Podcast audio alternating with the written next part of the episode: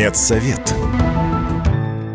Здравствуйте, в студии Вероника Борисенкова. Как правильно питаться во время стресса? Стресс нередко серьезно нарушает наши пищевые привычки и предпочтения. Кто-то при повышенных нервных нагрузках теряет аппетит и отказывается от еды. Кто-то, наоборот, начинает заедать стресс. И та, и другая ситуации вредны для здоровья. На что же обратить внимание в питании, чтобы избежать негативных последствий? Михаил Каган, научный редактор.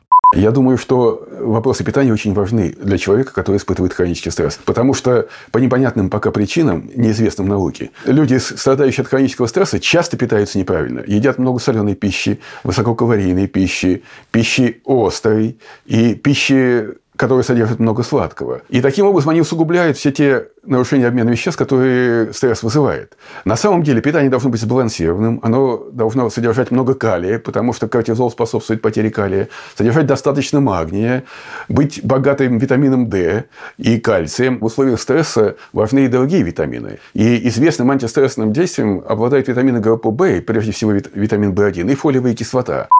Кстати, есть продукты, повышающие уровень серотонина, а он, в свою очередь, помогает нам справляться с нервным перенапряжением, так как в головном мозге выполняет успокаивающую функцию. К таким продуктам относятся сыры, сухофрукты, горький шоколад, бобовые, орехи, бананы и многое другое.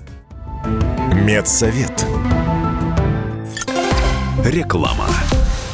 Эмотоцин. Железные нервы, крепкий иммунитет – Комплекс содержит 8 витаминов группы В, часто применяющихся для улучшения работы нервной системы, а также дезоксирибонуклеат натрия, который традиционно используется для естественного укрепления иммунной системы.